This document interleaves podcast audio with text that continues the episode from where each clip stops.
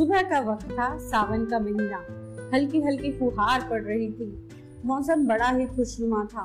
कुछ पक्षी पेड़ों पर बैठे सुबह का आनंद ले रहे थे। तो कुछ अपने घोंसलों में, अपने बच्चों के साथ थे। कोवे का परिवार भी घोंसले में बैठा, बारिश के रुकने का इंतज़ार कर रहा था। कोवी ने अपने बेटे को देखा वो बिस्तर में मुँह छुपाए पड़ा था। कोवी ने उसके माथे पर हाथ लगाकर तबीयत देखी और बोली, अरे कितना अच्छा मौसम है और तुम उदास हो। सारे पक्षी कितने खुश हैं। कोवे ने अपनी माँ की तरफ़ देखते हुए कहा, माँ, भगवान ने हमें इतना बदसूरत क्यों बनाया? देखो ना कितने रंग हैं दुनिया में और हमें सिर्फ़ काला रंग मिला। रंग बिरंगे पक्षी कितने खुश रहते हैं।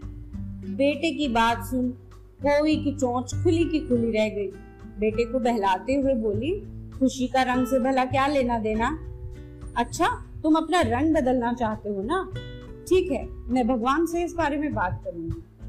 लेकिन मुझे बताओ तो तुम्हें कौन सा रंग चाहिए?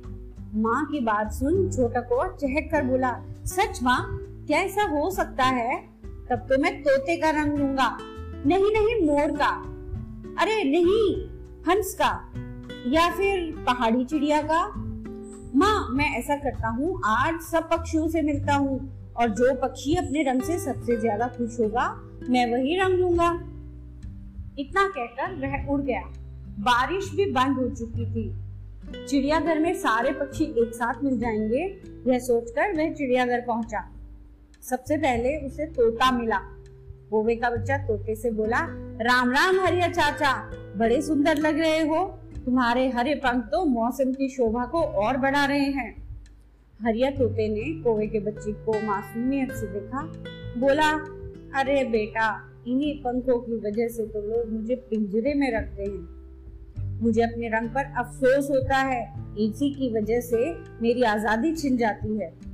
अब सफ़ेद हंस को देखो, उसे कौन पकड़ता है? वह तो बिना किसी डर के पूरा दिन मज़े से तालाब में तैरता है।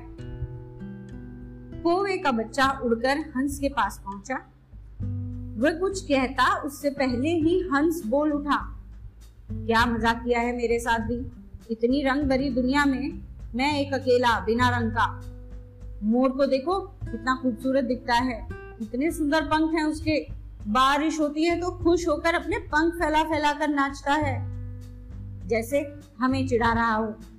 कोए का बच्चा हंसा और वहाँ से उड़कर मोर के पास पहुँचा। उसके सुंदर पंखों की तारीफ़ करने लगा। मोर की आँखों में आँसू आ गए। दुखी मन से बोला, क्या करूँ इन पंखों का? मन करता है, खुद ही नोच कर फेंक दू। इनके कारण शिकारी हमें मार डालते हैं। डर कर रहना पड़ता है।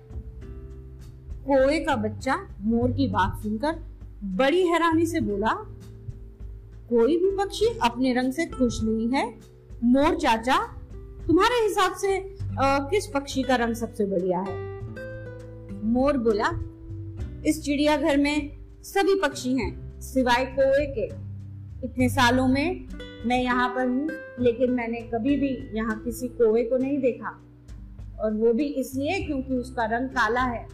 मुझे तो तुम्हारा रंग ही सबसे अच्छा लगता है।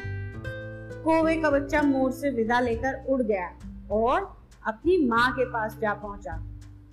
मोर से तारीफ़ सुनकर वो खुशी से झूम रहा था। माँ ने उससे खुशी की वजह पूछी तो कोए का बच्चा चहक कर बोला, माँ, मैं सबसे सुंदर हूँ। मेरा रंग सबसे अच्छा है। मेरे पंख सबसे सुंदर हैं।